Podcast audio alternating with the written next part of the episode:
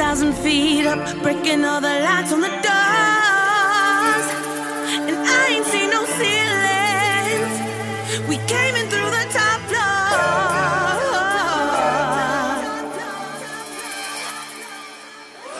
Three R's rip right round your jugular.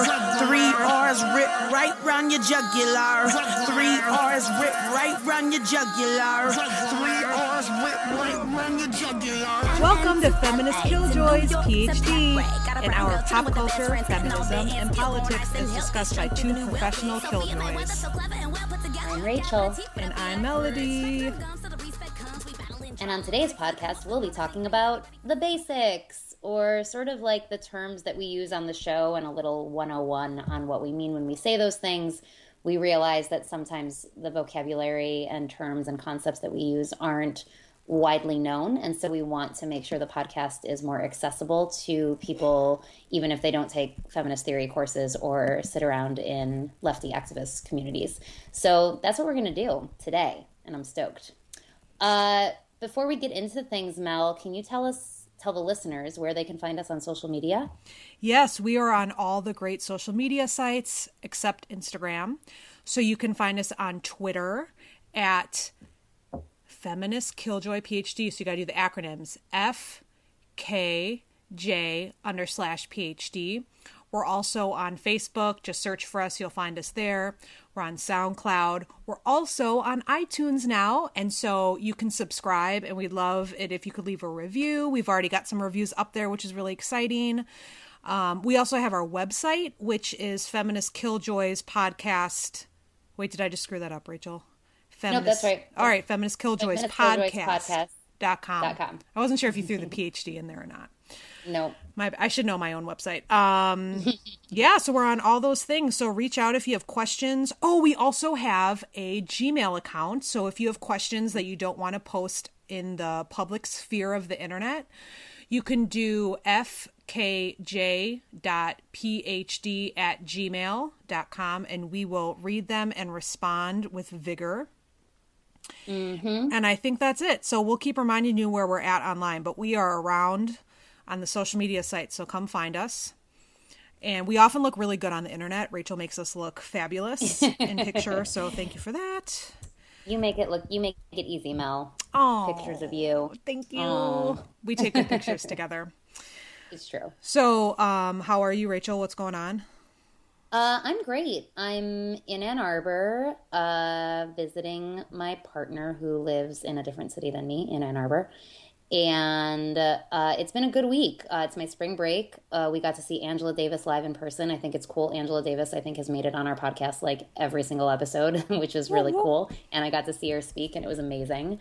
Um, and yeah, and I'm just uh, trying to relax a little bit, also trying to work. And uh, I saw the movie Tangerine finally, which I was excited about. One of the only films about trans women that's actually performed by trans women. So I was really glad to see that movie finally. Um, and yeah, it's been good. Uh, what about you? How's your week?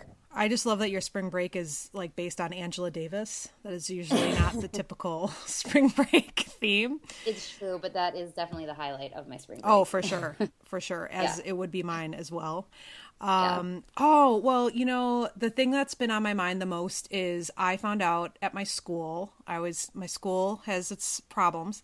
I just found out the other day I was in a safe space training and I found out that we have some single stall bathrooms and I didn't realize I always use the gendered, like the non gendered one, but I forgot that we have a few that are still gendered, like single stall, and it says man or woman. And I realized that somebody had just asked the school to change that, and they said no. They said no to making them gender neutral. And I almost lost it in the safe space training. I was like, Yeah. what?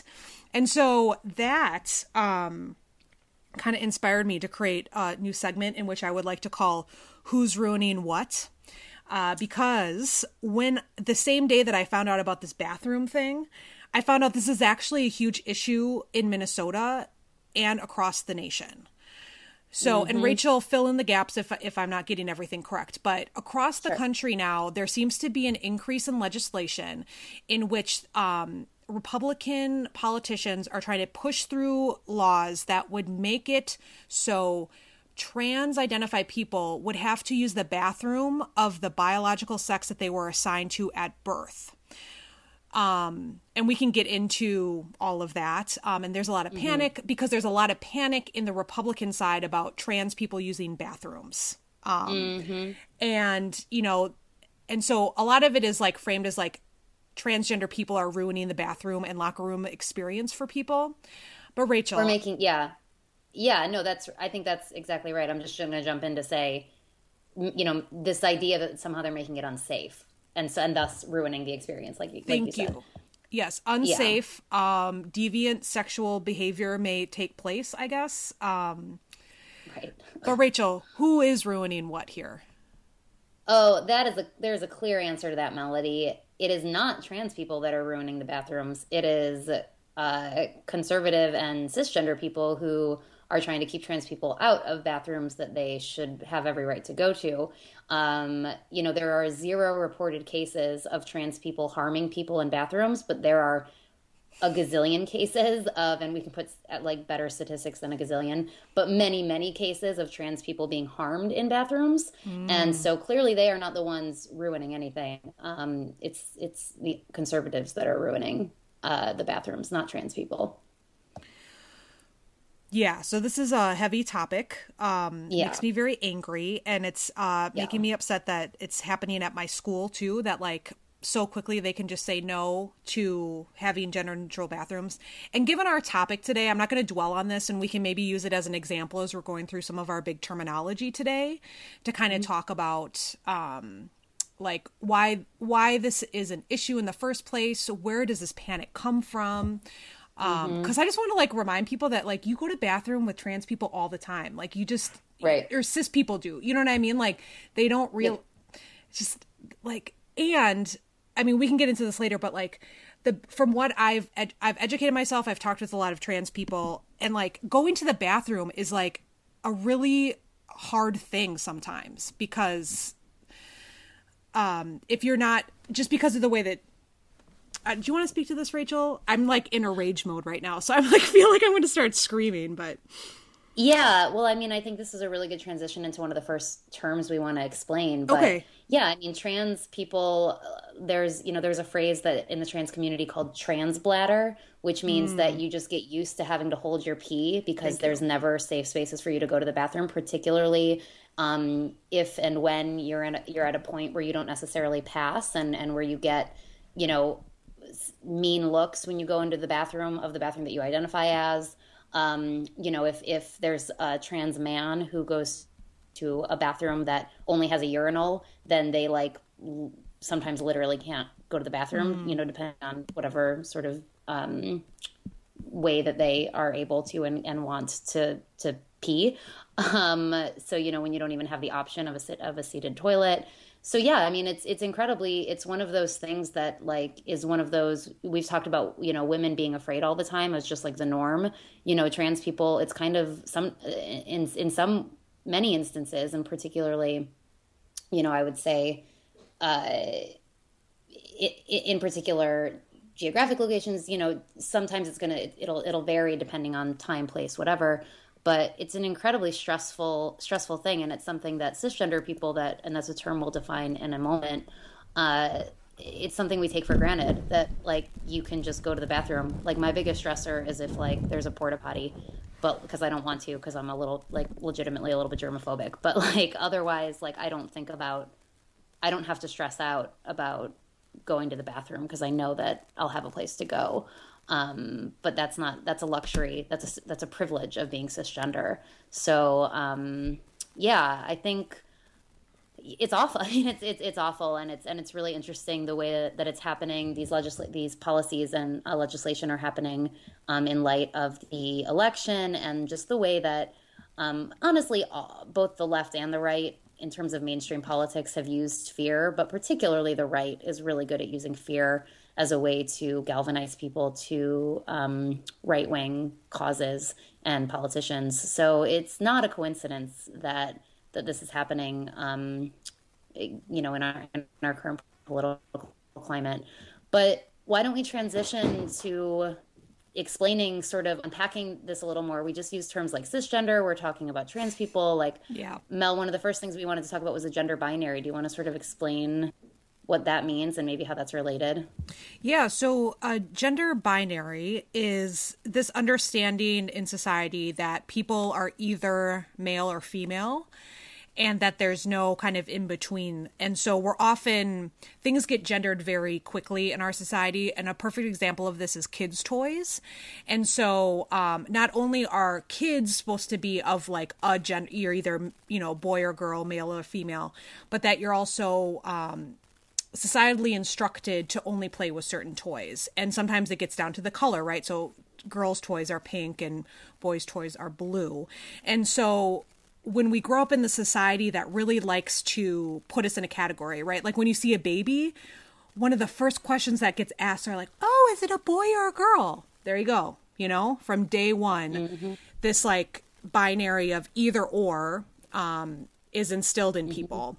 And so then when people who don't, there are a lot of people out there who don't feel like they fit into either or, right? They're a little blend of, you know, they're feeling they're there's this thing called the spectrum in sexuality and other things, you know, that you can you don't really strongly identify with one gender. But if you're growing up in a society that is so binary, then that creates problems, right? And so the bathroom is a perfect example. So you either go into the men's room or the women's room, right? Well, what if you're a woman that's like pretty butch and most people would kind of read you as a, a dude and you don't mind that, you know? You're going into the women's room and people are automatically reading you as not woman, you know? And mm-hmm. so it causes backlash. And the same with um, going into the men's room. I don't have this experience, I just hear it through stories, you know? But if a man is dressed up pretty femmy with his, you know, his bra and boobs on or something and he's got, you know, um, some makeup on, but he's still um, biologically a man, he goes into the men's bathroom. You know, there's backlash there, unfortunately. And so, but mm-hmm. it's because of this binary that we run into these issues in our society. So I'm going to leave it there. Is that a good? What do you think, Rachel? Totally. I think okay. that's great. Um, yeah, I think that's a really good explanation, and just you know, just how how much we take that for granted that that we're taught this every single day, whether it's implicitly or explicitly, that that there's only two. You know, there's only two choices, and you know it's no wonder that that uh, so much of society is confused and scared and disgusted by and all the other things like in response to trans people and gender nonconforming people. Um, and that maybe transitions into the term we wanted to do next in terms of uh, we throw around this acronym a lot lgbt and then we say queer a lot. And we heard um, we know there's at least one if not many and certainly many of my students listeners who uh, weren't weren't aware that the use of the term queer was uh, was acceptable in societies. You know, queer has in history historically been used um, as a slur and like many many terms uh, have been reclaimed by oppressed groups so um, certainly some some folks will say that you know the, the n word is an is an example of a term that's been reclaimed um, and used by the group that was originally oppressed by it. Um, the word bitch is another example uh, that people say, you know, has sort of that people that women in particular um, will use in a, in a sort of rec- re- reclaimed way. Um, so the term the term queer um, has been similarly reclaimed, and so I just want to sort of break down what we say, what we mean when we say LGBTQ, and Q is the queer.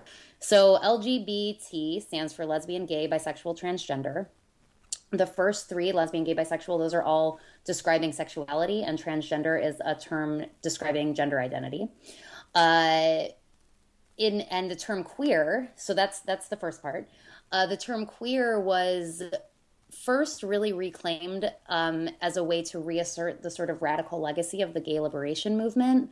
Uh, there was an organization during around the AIDS crisis called Queer Nation, um, and certainly ACT UP, another really important AIDS organization, um, used the term queer, uh, you know, self-identified as queer, as a very overtly political label. So it was almost and and still today is currently um, used as a way to sort of differentiate between being connecting your sexuality to something political versus just you know just the sexuality. And it's totally fine. If people are just like i'm a lesbian it has nothing to do with politics i would argue that it, it does. But some people don't want to be explicit about that or don't identify pol- you know politically in any way. Whereas queer is sort of embracing that no sexuality is always already political and queer sort of asserts this kind of like radical politics. Um, it's also q the q in lgbtq is a way to suggest that there's more than just lesbian, gay, bisexual, and transgender. Q is sort of an umbrella term that embraces any individual that falls out of gender or sexuality norms. So this could mean, say, like myself, for example, um, I've been in relationships with cisgender men, transgender men, and women. And so I don't feel like the word bisexual fits me because bi implies two. And I've dated people and and you know been in relationships with people who I who more than two, right? More than two kinds of kinds of genders. So that's one reason I use queer because it describes me much better than than any of those other terms do. Um, in addition, uh, there's so much queer is so big. Um, so queer can so queer encompasses that. It can also folks that maybe don't identify as transgender, but maybe gender nonconforming or agender or gender fluid um, it really becomes a sort of uh, catch-all, oftentimes a politicized catch-all that um, says anything that's not normative, and we can sort of unpack normative, Mel, maybe when you talk about hegemony. But uh, that's that's a, I think a good way to sort of explain it. Um, additionally, one more thing, in addition to uh, sexuality in terms of gay, straight, etc., and, and and gender, you can also think about this for people who are seemingly only in quote unquote straight relationships, but practice relationships in a different way. So, for example, polyamorous couples might be an example of a queer relationship, even if it's a cisgender man and a cisgender woman. Maybe if they're poly, there's there's sort of this queer non-normative element um, that that that applies to the way that they have relate to other humans. Um, so that's, that's, a lot. So I'm also going to stop there, um, and, and, unless you want to add anything. Uh, the only thing that I would add um, is that you kept bringing up the politicization of using the term, and sometimes we'll use queer outside of uh, like identifying as a sexual sexuality. So like we'll say like oh, that music video was queering the narrative mm-hmm. of women or something. And so it's often, sometimes it's taken up as honestly just a political, ter- like queering, meaning like pushing against the heteronormative construction mm-hmm. of women and men in society, you know? And so mm-hmm. adding to your definition to make this even more com- complex, I guess, two cisgender people of the, you know, a, a man and a woman for better or worse terms they could have a queer relationship themselves like within their relationship totally. you know and so totally the and some people in the queer community would argue that that's not a queer relationship there's debate if you ever want to get down and dirty about it but right. that right. the i think the point here is that there's no assumptions about what people who people are you know how they identify and so um, it's kind of a nice all-encompassing term for people who just don't fit into that straight cisgender normative sexuality framework totally. um, to totally. say that they're queer. So, yep, yep. And, oh, just oh, you go. Go ahead. I was just going to say one last thing, just something that I'll link on the website on the web page that we put up. Um, this idea of queer politics um, and and or trans politics. Actually, trans politics is more apt for what I'm about to talk about. Um, Dean Spade and many other great writers and activists and thinkers have sort of articulated what we're talking about with this sort of political identity um, in in ways that explains it a lot better than we can do in like three minutes on a podcast. So I'm going to link to Dean Spade's book. Um, uh, the, oh, shoot, the trouble, um, something normal. Uh, I, I already forget the thing before the colon, but critical transgender politics and the limits of the law. I believe is what the whole the whole title is, and it's really um, even taking queer politics even a little bit further. And so I'm going to link to that just just for more. But sorry, what were you going to say? Oh, I was going to say something about the B word, reclaiming the okay. word bitch. I still don't like that. I'm just gonna. You still don't like it? I don't. Okay, don't I like just can't. Magazine? Like I I subscribe to Bitch Magazine, but okay. like but you don't ra- want to call another woman a bitch. I just in music or I listen to a lot of rap and there's like right. female um I appreciate when people want to reclaim that word, but I just still Mm-hmm. have a I just still have a problem with it. We can talk about it later, but I just want to Yeah, say if you not- identify as feminist, it doesn't mean that you or don't you, you don't have to reclaim the word. You know, like Totally. some gay and lesbian people don't like the word queer either. You know, they still Yep. see it as a slur. Um, and I think Yep. it might depend on on how you grew up, when you grew up, all that stuff. But Yeah, and I and I'll actually say sorry. I know we we need to keep going, but one other really great thing is because I actually don't like I don't love that word either, and I particularly don't like it when I hear it from men who aren't using it in some sort Drake, of reclaimed way, right? Drake. Yeah, I know. We're gonna Work on that. We're going to talk about Work on gonna that. Um, but I have these great. My friend Michael, who is one of my dear friends. Hi, Michael, if you're listening. Um, he and his partner uh, are trying. They they they're they're challenging themselves to not use that word because they know that it's problematic. So instead of saying bitch, they'll call people geese or a goose. Like she's being a real goose. Ca- Because if you think about geese, like that's really what you're describing. Like you're not. It doesn't have to be gendered. You're describing somebody who's being like a fucking jerk and like geese can be pretty jerky so they call so that's i so i like that so sometimes i'll be like wow what a goose so Yeah, yeah. that could be the new the new thing anyway anyway let's um let's move on i i we've been dropping the word cisgender over and over again so mel do you want to tell us what that word means Yes. so if you are uh, identify as cisgender, that means that you identify with um, the biological sex that was assigned to you at birth by a doctor. So on your birth certificate, they will put um, male or female. And so at present time, you identify with that. So I'm cisgender because the doctor assigned me as female at birth, and that's how I still identify. Um, sex and gender are different. Uh, sex is a biological thing, it has to do with your genitals and all that stuff, body parts, science. Gender is um, fluid, so you can be, you can have a vagina. I'm going to get real dirty here. You can have a vagina and kind of more identify with the male gender and, and present yourself um, as more male um, so gender is very fluid. It can change. You can go back and forth. Sex is a biological thing. Um, and this concept of a doctor assigning you at birth seems might be a little strange. Um, I learned a lot about this through this book called Sexing the Body, which we'll link to. It's a really, it's like a high academic kind of jargony book, but what I got out of it is that there are a lot of instances, instances when people are born in which the doctors make kind of split second decisions on what um, biological sex to write down on the birth certificate. And a lot of people are born with, I don't know the number, but it's a lot higher than I thought. Um, it's kind of ambiguous, you know, with their genitals, what they should be assigned. And there's all the science behind it. Um, but people are often, um, yeah, assigned, pro- you know, a biological sex in which they end up growing as they grow into their person that they just don't identify with. Um, and as a non-trans person, I cannot speak to that experience. I've just read about it. But um, if you're interested in that, Sexing the Body would be a good deep book to look into. But basically, whatever the doctor assigned you at birth, whatever on your birth certificate you identify with as now, and that can change. It's not permanent. You know, if you know in 50 you know in 10 years you could maybe decide that that's not how you identify anymore. But um it's it's what you were assigned at birth. The end. Totally. Yeah no that's a great a great definition. Thank you. Um for sure. Uh yeah. I have nothing else to say. That was that was good. Thank you.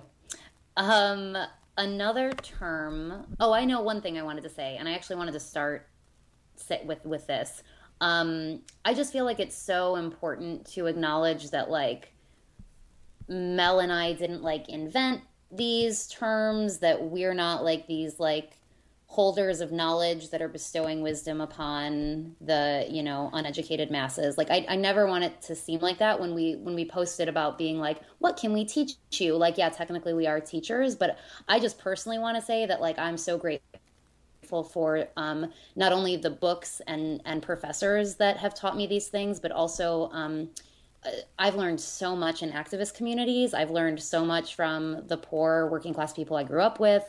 I've learned so much from, you know, you know, people I taught yoga to in jails, like, you know, that this wisdom is coming from uh, sometimes academia, oftentimes political activist street communities, oftentimes just oppress people themselves. Like, and so we're just like putting names to things to help us all talk about it together in a way that makes sense. So I just wanted to sort of make a note about that. I don't know if you want to say anything about that. Um, I would echo what Rachel said, and also um, my time in my PhD program in Minneapolis. Um, my time in Minneapolis, really, I've been.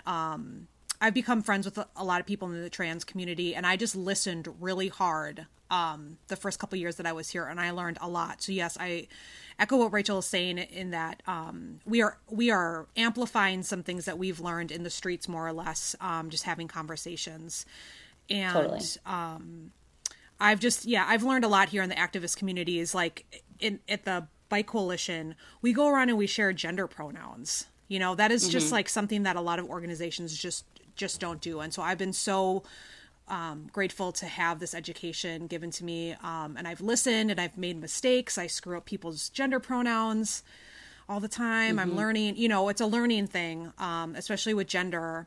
Um, and so, yes, thank you Totally, to totally. the Minneapolis queer community for teaching me lots of things. Yeah. Okay. Yeah. Um, I agree. I agree. So okay, so moving on. Um, this is a short one, but I brought I, I put it on our list because it's something that uh, you know I hear my students sort of misuse a lot. And if you're not like reading or talking to the same people that I'm reading and talking to, then you might be confused. So we use this term "people of color." That's sort of um, a standard ac- academic slash activist term to describe non-white people. Oftentimes, I'll hear students say "colored people." So "colored people" is not an okay term anymore. That is a term that was very much used to describe um, mostly Black people uh, in an era when you know explicit racism was allowed. Um, so so this term people of color is often used in ways that um, denote the sort of marginalized and different disenfranchised position of non-white people so it doesn't have to be super polit- politicized when you say it like you'll hear npr say people of color and they might not be like being super radical about it but um, you know the way i was sort of introduced to it is that it's this denotion of like uh, noting not only that there are non-white people in the U.S., but like that non-white people exist in in a in system in a system of power that is a white supremacist system of power. So that's just a um, you know just it's very common because you hear people of color and it's like it sounds it's the same words as colored people, but colored people is not is not okay anymore. No. And it really never was. It never was. It just was accepted. It was accepted, but Since we're going through the things that are not okay okay to say, to be clear, we believe that it's not okay for non African black people to say the N word. So that's why we're saying Right. the N word and not the actual word. right. Um, now, Rachel, is it okay for straight people to use the word queer? Oh, I think so. I mean, and maybe if I would love it if some of our queer listeners would want to jump in on that. I mean, I'm a, I'm a queer identified person, and I I think it's so common now. I mean, you hear, uh, you know, it's LGBTQ in a lot of like very mainstream circles um, or mainstream organizations. Uh, I think it's very, yeah, I think it's gotten to the past the point of being just about being reclaimed. I think it's a pretty commonly But in an identifying way, not in like it's still not okay to use it as like a slur by saying somebody Oh, he was goodness, acting no. super queer no in, in a bad you know what I'm saying? Like no, no, no, yeah, no, right. Not, yeah, don't use it as a slur, totally. But if you're describing somebody like they're queer, like you should, you know, describe people how they identify. as know? they identify, right? Don't identify for As them, they- but exactly, exactly. Yeah, good questions. Okay. Uh, Yeah. Moving on. Uh, so part of this is somewhat of an un- well, I'm going to talk about No, gentrification. gentrification. Uh, we've been talking a lot about sexuality and identifications and stuff, but um, with it kind of connects. It does connect with people of color because a lot of my research is about this issue of gentrification and people of color and how it all intersects with bike advocacy. So I'll probably bring it up. Um, I'm also really interested in gentrifying neighborhoods, and so I might just talk about it randomly. So I will explain what gentrification is. Um, it's basically um, an economic strategy that um, goes into lower income neighborhoods that are often populated by people of color and kind of takes up developers will take up properties that are low value and sit on them and then they redevelop them in hopes of attracting middle to upper class, creative, educated white people. So what ends up happening is historical historically, you know, black neighborhoods, Hispanic, Latino, uh, up in Minneapolis, like Muslim neighborhoods, um, because the median wealth is unfortunately lower, the property values are lower and once neighborhoods start to get kind of you know vacant lots start appearing developers snatch onto them and then all of a sudden um you know it can happen within a year neighborhoods flip and all of a sudden all these uh, richer white people move in and then that's when you're living in a gentrified neighborhood and I personally do not like gentrified neighborhoods. I think they destroy, you know, historical neighborhoods that have been for specific marginalized communities.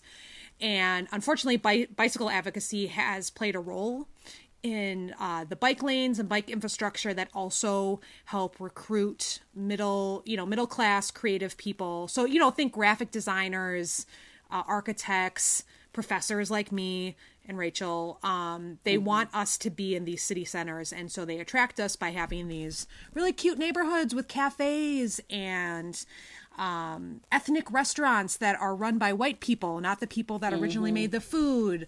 Um, there's all these little tip offs that you're, you know, living in a gentrified neighborhood. But the mm-hmm. real horror is that these people get, then the people who have lived there for so long have gotten pushed out. And there's this awesome podcast series that's out right now called There Goes the Hood produced by WNYC. And they're taking a look at different neighborhoods in Brooklyn, New York, and how they have gentrified over time. And, mm. you know, they take a lot of time and they interview people who have lived there for a long time.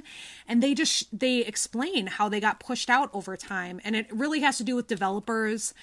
Um, pricing people out and you know the businesses that come in with it the cafes and all that they're you know they're part of the same deal so um, I'm very conscious of this. Uh, I I really make sure that I'm you know n- not in gentrifying neighborhoods, but unfortunately I am a gentrifier, and so if I do move, you know, I have to be careful where I move to because it's like a fear of mine to be seen as a gentrifier. But um, mm-hmm so that's that's that. And i have plenty more to say um, but i'll link to this, that podcast because that podcast is awesome talking about gentrification. Yeah that sounds great. Yeah. i'm glad you let us all know about that because i would like to listen to that. Yeah thank you for that.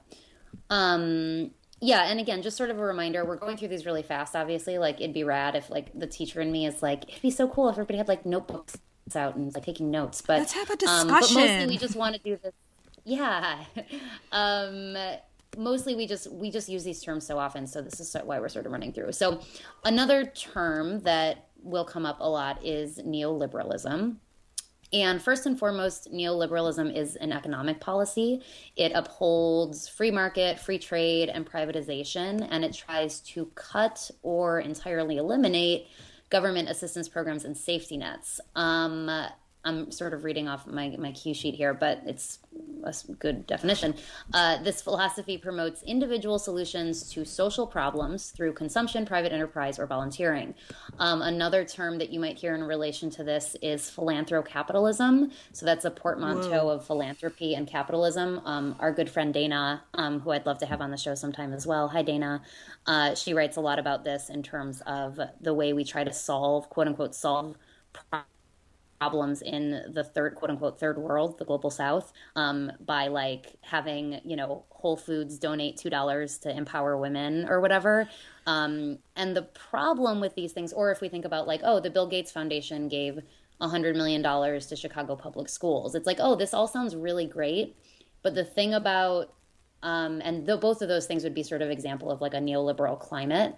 Um, the problem with that is that it never looks at the root cause of why for example, schools are failing or why the global south is um, impoverished. And if you look at that, the reason those things exist is because of the fact that some people in the West have massive amounts of wealth, people and the country, it's the countries itself, themselves. So what this actually does is say instead of holding the state accountable for these problems, it like says we're going to let these like super rich people and and foundations and, and corporations like quote unquote solve problems that actually these rich people corporations and foundations are helping to create that you know they're part of the problem um, and then when they throw money at these things, they're not actually being impacted at all. You know, $100 million for some people is just like a drop in the bucket, which is like beyond me, but that's real. Um, so that's what this situation of neoliberalism um, that's where it leaves us so it's dismantling welfare and suggesting that you know we should solve problems through this sort of free market enterprise ethos and um, it's one of the most enraging things in the world. And that means that um, so many things are getting privatized. So um, private prisons become a business, education becomes a business, charter schools, private colleges, even public schools and public colleges become entrapped in this in this situation where um, it's really the market um, running the show as opposed to um, social welfare programs getting priority. So that's a complicated one. It's one my students always have trouble with, particularly because I'll often teach it in relationship to um, media. And the way this sometimes come up in comes up in media is that uh, Laurie Ouellette is a person in the department that Mel and I went to school at, um, and she's written a lot about this.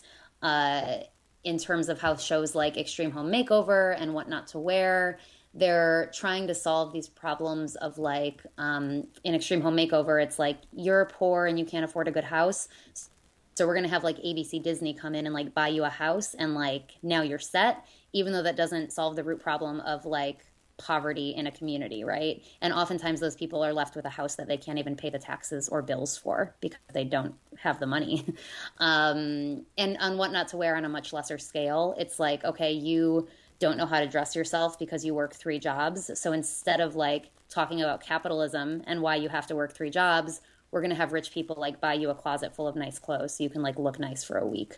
Um, and so it's just you see the manifestation of these individual solutions to social problems come up in culture um, as much as you do in politics. And so that's what we talk about when we talk about neoliberalism. And that's a great uh, I'm so glad that you brought up reality TV because the next term that I wanted to talk about, which is hegemony. So we'll often say things are like hegemonic or counter hegemonic. Um, when I'm talking to my students, teaching them about hegemony, I actually use reality TV because it's a really easy way. I think it's helpful to think about reality TV as um, kind of upholding the hegemonic understanding of society. Mm-hmm. So to back mm-hmm. up a second, my term hegemony, my assigned term, uh, is uh, it. It's basically hegemony is the idea that there are things in society that are just common sense, right? We have a two political party system. Um, we our econ- our economic system is capitalism.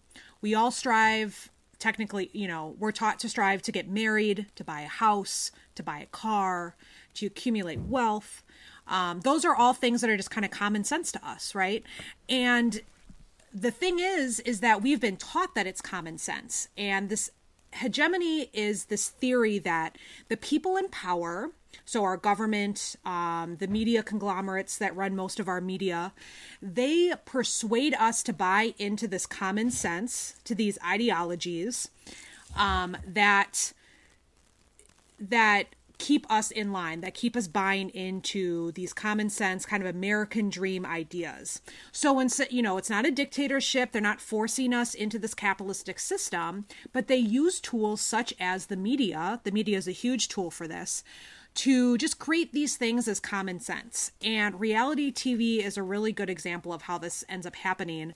Um, and I love to use The Bachelor to, to describe hegemony, right? So you mm-hmm. know, a lot of people don't think about this, but, you know, everybody's, you know, dying to get married. You know, oh, I just can't wait to get married. I'm going to find the perfect husband and then settle down and have two kids. And, you know, never mind, there's a ton of people in the society that, like, do not want that dream whatsoever. But we've been taught since we were little kids to get married, right?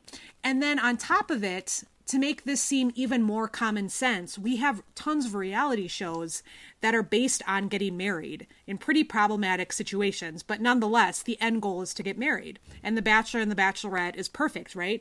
So you barely know these people, but you want to get married so bad that you will, you know, compete with other people to get this bride or groom at the end. That's how much, mm-hmm. and that just show that just teaches society very subtly that marriage is very important.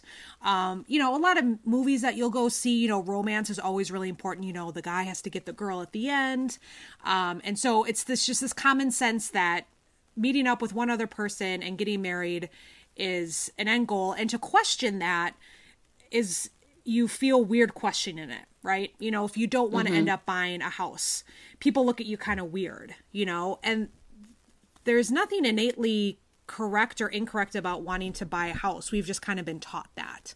And so that would be a hegemonic idea. Something that's mm-hmm. counter hegemonic is something that's totally pushing against this narrative, right? Um, I could there's lots of examples, but like Beyonce's Super Bowl performance, I would argue is pretty counter hegemonic because she was out there with Black Panther regal- regalia on. All of her dancers looked like they were from the Black Panthers. She was saying very strong things about women, black women being in power and claiming power and keeping their power. And that is not a hegemonic idea that's often perpetuated in the media. Usually the people that are put up on pedestals are white people oftentimes middle to upper class white men are put on pedestals. And so for her to claim that space um, with such a huge audience um, would definitely be kind of a counter hegemonic performance. Totally. That's it. That's all I'm going to say about hegemony for now.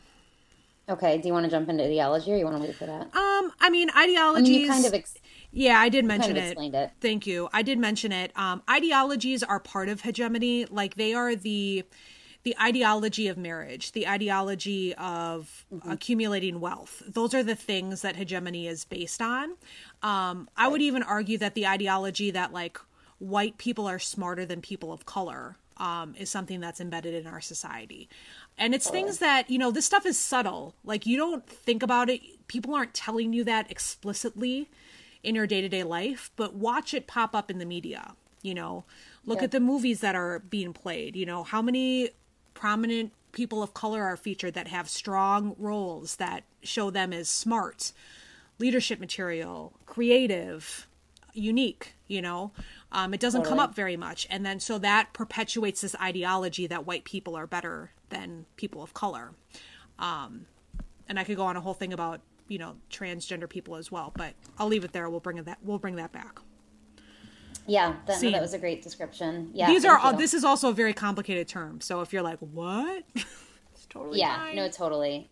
Um, we'll bring it back. That's a good that's a good foundation, and yeah, we'll always come back to it. Um, surely throughout the podcast. Um, and that is, I think, a nice transition also into I, I brought I, I dropped this term because like I'll I'll sort of just like ramble it out like it's nothing, but it's actually like this super long term that um, bell hooks get cre- gets credit for um, at least the majority of it. Um, so cis het patriarchal white supremacist capitalist system. What? So that's a lot of that's a lot of words.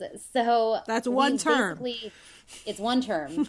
uh, we basically broke down. I mean, kind of all, kind of this throughout our discussion this past these past forty minutes.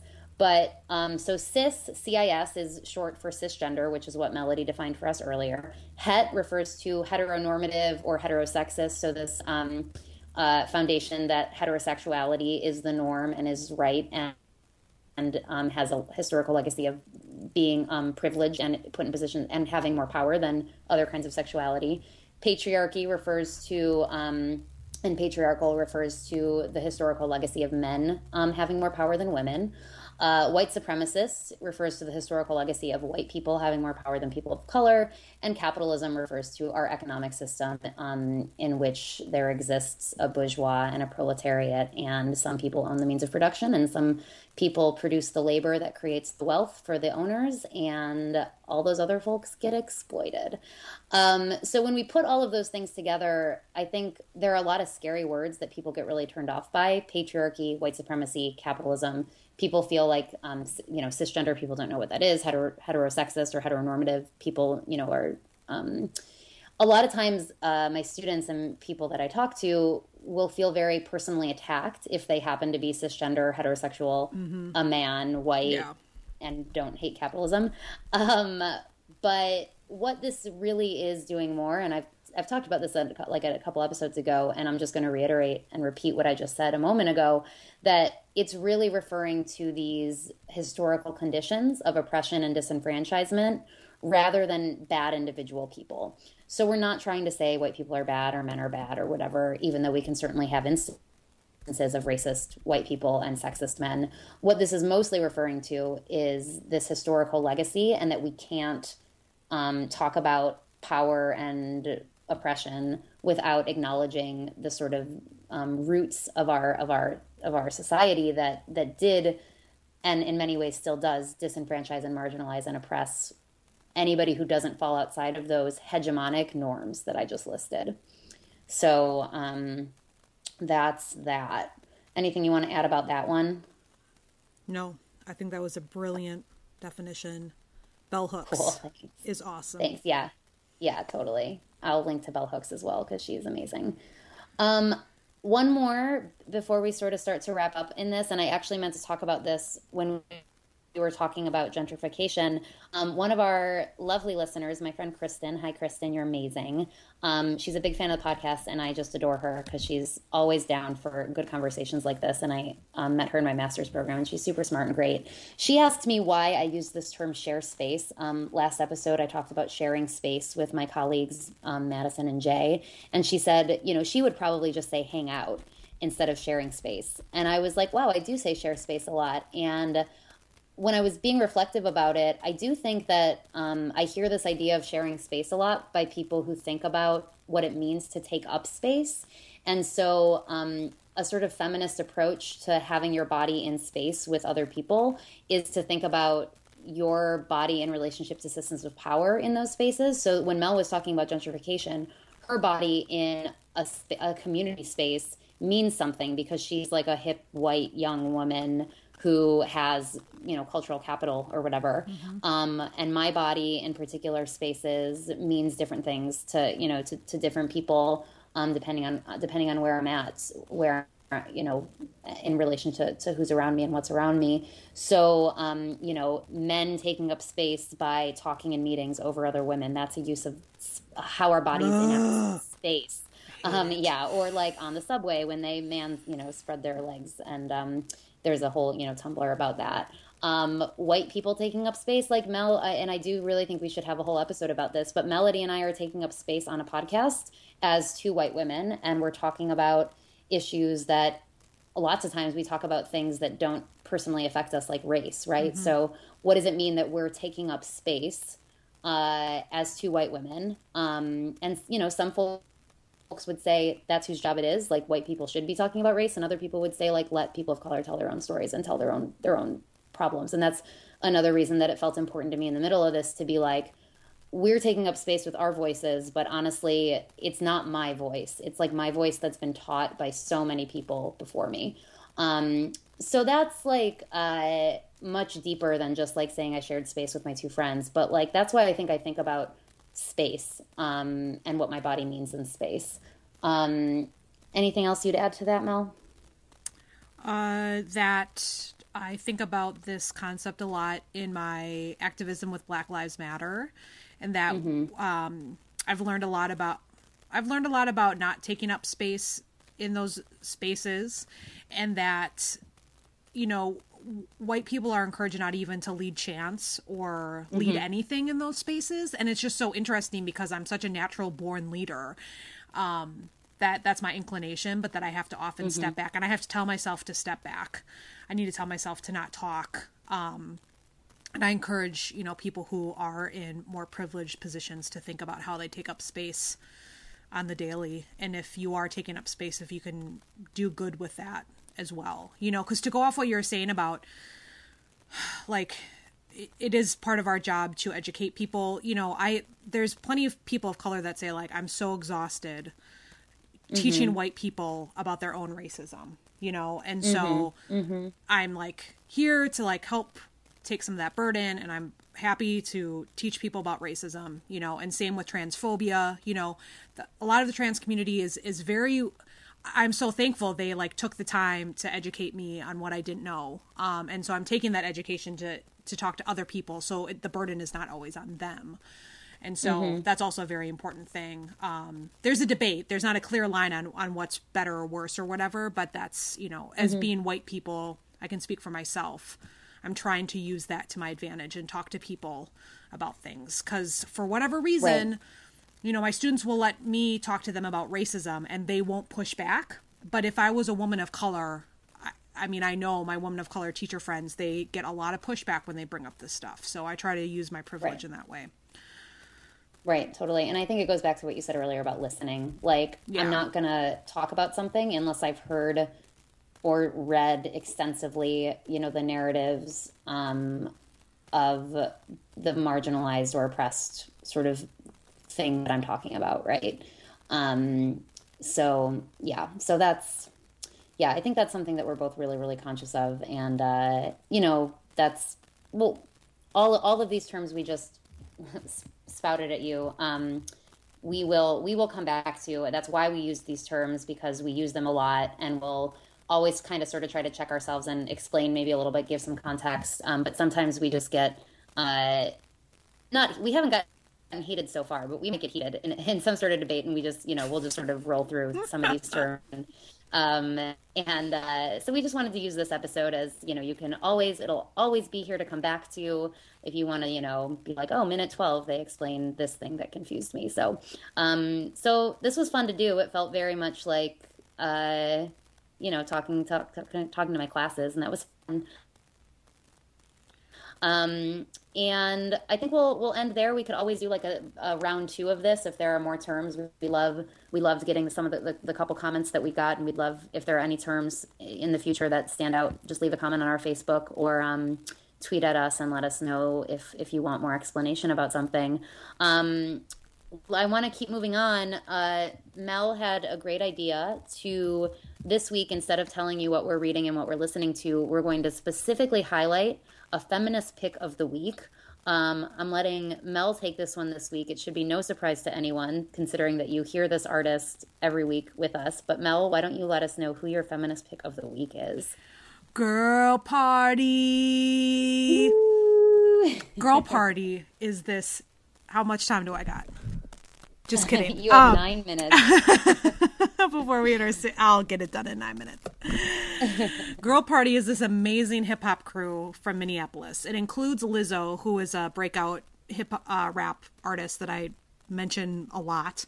Uh, she is wonderful, but I love Girl Party because. Okay, I'm just going to talk about Manchita actually, and it was her birthday a couple days ago.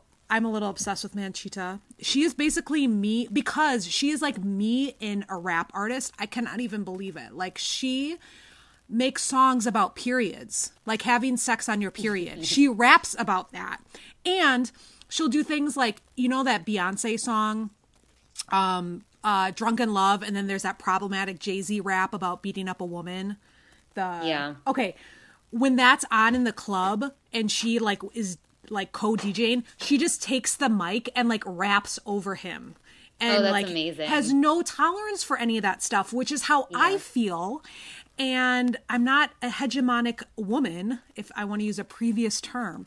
And so she mm-hmm. just makes me feel so good about myself, like validates like all of my radical mm-hmm. politics and the type of woman that I like to be and mm-hmm. all of them are so brilliant and so talented but their whole shtick is it's not even a shtick it's like that's uh, belittling what they do, but it's like strong, fierce, like reminiscent of Riot Grrrl from the 90s, like girl mm-hmm. power. And their songs are about being strong women and not taking any crap from guys, and also just being really fabulous and sexy and owning mm-hmm. it and not feeling bad about it. Uh, you know, saying that like they know they look famous or fabulous and they're not going to go home with you, so deal with it. You know, just mm-hmm. all their lyrics. It just mm-hmm. makes me so incredibly happy. And it's often because I miss the 90s hip hop scene where there were a lot of strong, fierce women artists and they were often they often played with feminine and masculine looks which girl party also does Missy mm-hmm. Elliott. Yeah, Sophia mm-hmm. Harrison Girl Party. She's often wearing these like baggy outfits, like straight up from the 90s, and she looks so good. And I just, we'll, we'll get in a fight about clothing later, but like, she just looks so good. And I, I just wish, yeah, I, so I just can't believe that they exist. And every time Manchita raps, I'm like, this is me on, this is so strange. Like you, she's kind of punk rocky too. And, I just love her. So yeah, we always start our show off with one of their songs, and we'll probably end this episode with one of their songs because they're just fabulous and they're just straight up feminist, totally unapologetic about it. They're also were really strong voices um, when the Black Lives Matter movement started taking off. I remember I saw them Thanksgiving, and Eric Gardner had just been killed. Is that when he got? It was like killed or like Yeah. the. It's it like was.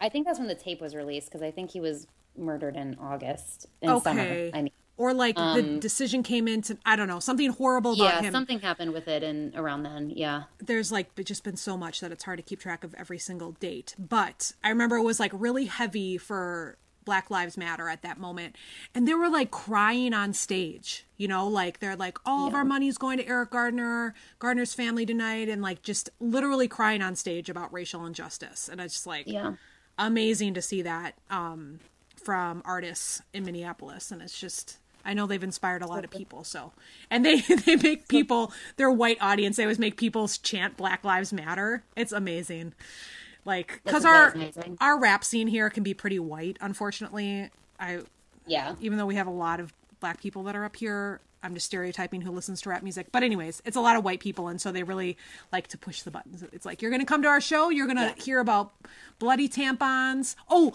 Manchita threw bloody tampons into Oh, the God. stage. I mean, they're fake. I know. Rachel likes to speak of periods less than I do, so I'll always take the helm on that one. But um like fake bloody tampons. But she threw tampons into the audience. Hello. Oh.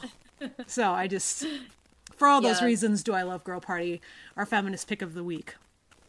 Yes, and I just would say thank you, Melody, for introducing me to them. I probably they probably would have come on my radar at some point, but um, you were definitely the first to to mention them to me, and um, yeah, they're I love them for all those reasons. I haven't been able to see them live yet, which I'm bummed about, but um, uh, their music is also just like really like it's like really good and amps you up and like it's it's great and um yeah so we are happy to feature them uh we'll have them as our outro song and that's it for today any any other last words No. Thank you everybody for listening and all the comments and all the love. It's it's great. Yeah we love it we love hearing we love knowing people are listening to us and with us and we we, we just want to keep talking to you guys we want to start conversations we don't just want to talk at you so keep keep being present on social media um one two three w wtf power Yep. okay one Two. two, three. Three. WTF, WTF power. Bye. We'll get it right. We'll get it right. Bye. Mines blow no bullet holes when I fight. I knock a sucker out one light, two lights. It's getting kinda dark and you're worried about it. Cause we hit like a party. Pro every kind of girl in the whole wide world. I'm never gonna call you a B, you're a whore. No shame showing off for going off and filling up all your holes. This is for you when I want you to take it all the way up to the bank. It. You can cash it on occasion. You deserve it, baby, no playing. Uh, coming through heavyweights and flexing. Something new, kinda unexpected. Who knew we couldn't wait another day to get a team in the game? Make a place wasted the same old. We go hard, and you go home. Ha! Not your fault though, bro. Cause as far as rap skills go, it's like I the fucking lotto, yo. Down it.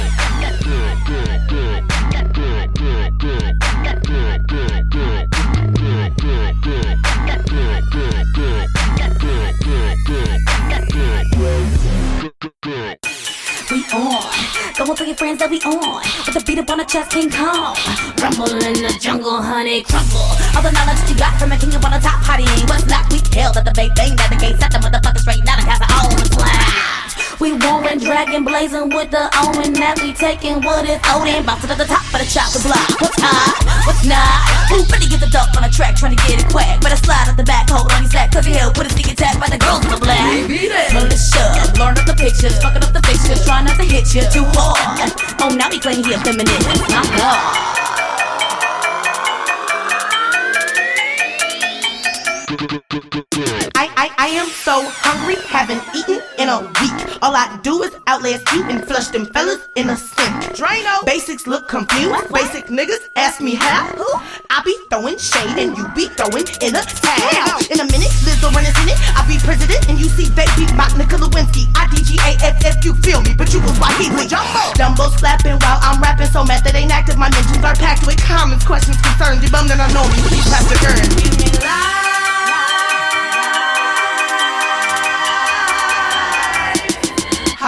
If you really wanna get to the nitty gritty, got a bunch of girlfriends and we all did it. We don't wear bras, bro, cause we burned them off. Cause our titties so hot, call it fire sauce. You don't got the badge for this hella badge. Every dude that wanna do me looking up for grabs. Don't play me, fuck nigga, I ain't out for laughs. Do I look like I'm kidding? Pray to the kidding. Our mother, who art in heaven, hallowed be thy game.